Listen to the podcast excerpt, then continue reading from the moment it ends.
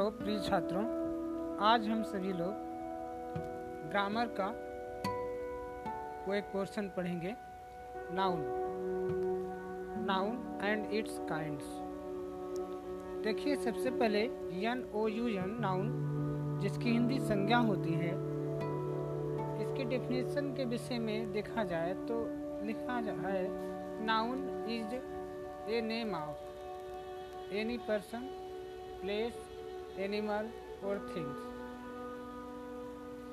अर्थात संज्ञा या नाउन किसी व्यक्ति का, स्थान का, जानवर का, वस्तु का या अवस्था का नाम होता है।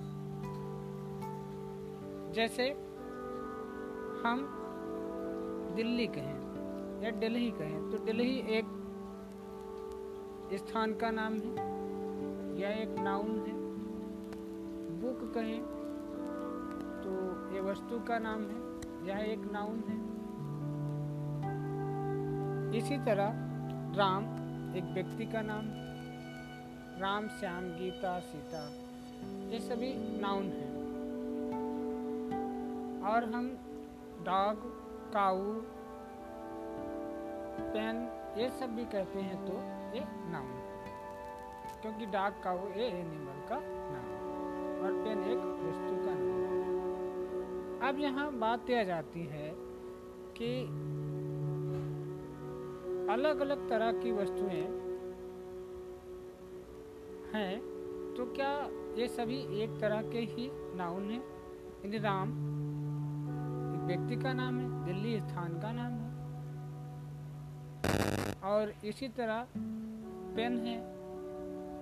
तो क्या ये सभी नाउन एक जैसे ही होते हैं? इन या फिर इनमें कोई अंतर होता है?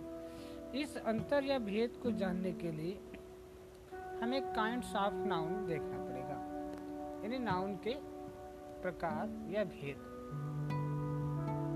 तो जब हम काइंड्स ऑफ़ नाउन को देखते हैं तो ये नाउन के पाँच प्रकार होते हैं।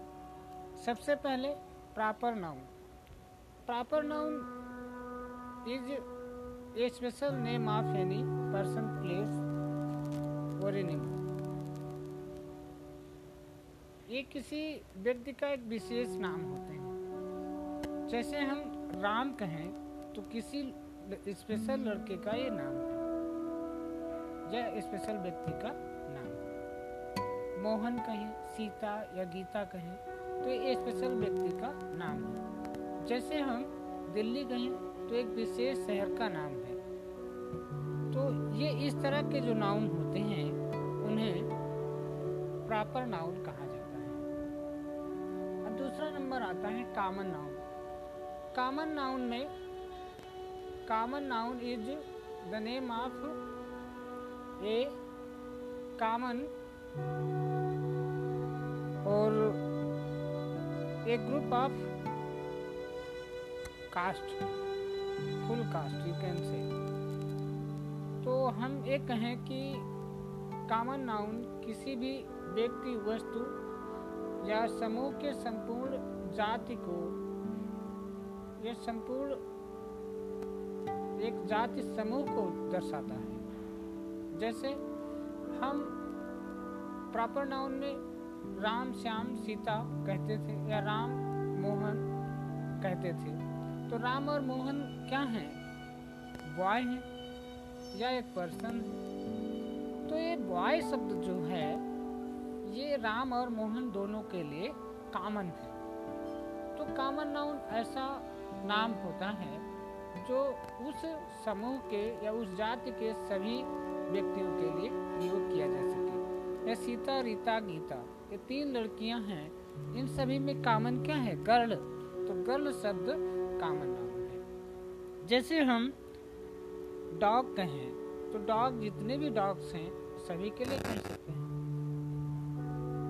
तो आप ये समझ गए होंगे कि कॉमन नाउन में एक ऐसा नाम होता है जो किसी व्यक्ति, वस्तु, स्थान या जानवर का एक कॉमन नाम होता है जो सभी के लिए प्रयुक्त किया जा सकता है उस जाति या समूह के लिए।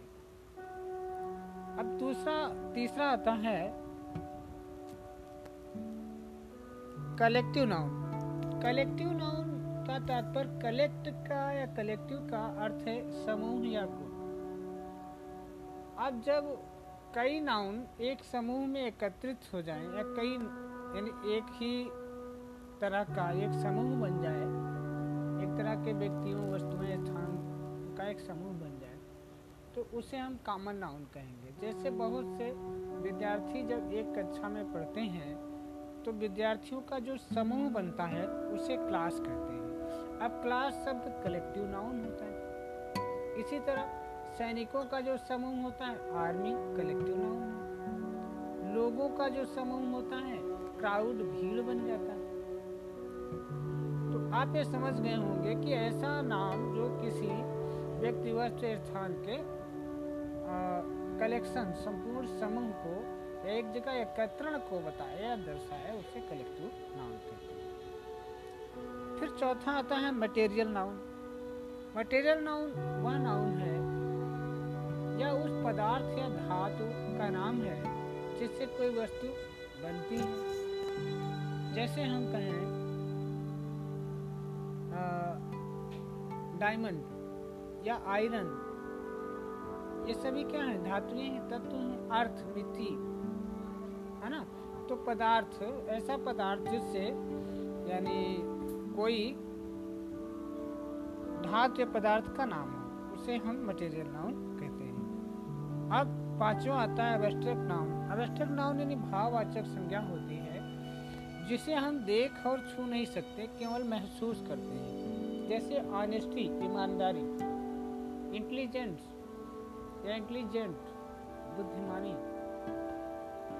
हार्ड वर्किंग डिलीजेंट परिश्रमी तो इनको हम देख और छू नहीं सकते, केवल महसूस करते हैं। लव सिंपैथी ये सभी भी ये आवश्यक नाम का ही भाग होते हैं। अब आप लोग आज इतना ही पढ़ेंगे।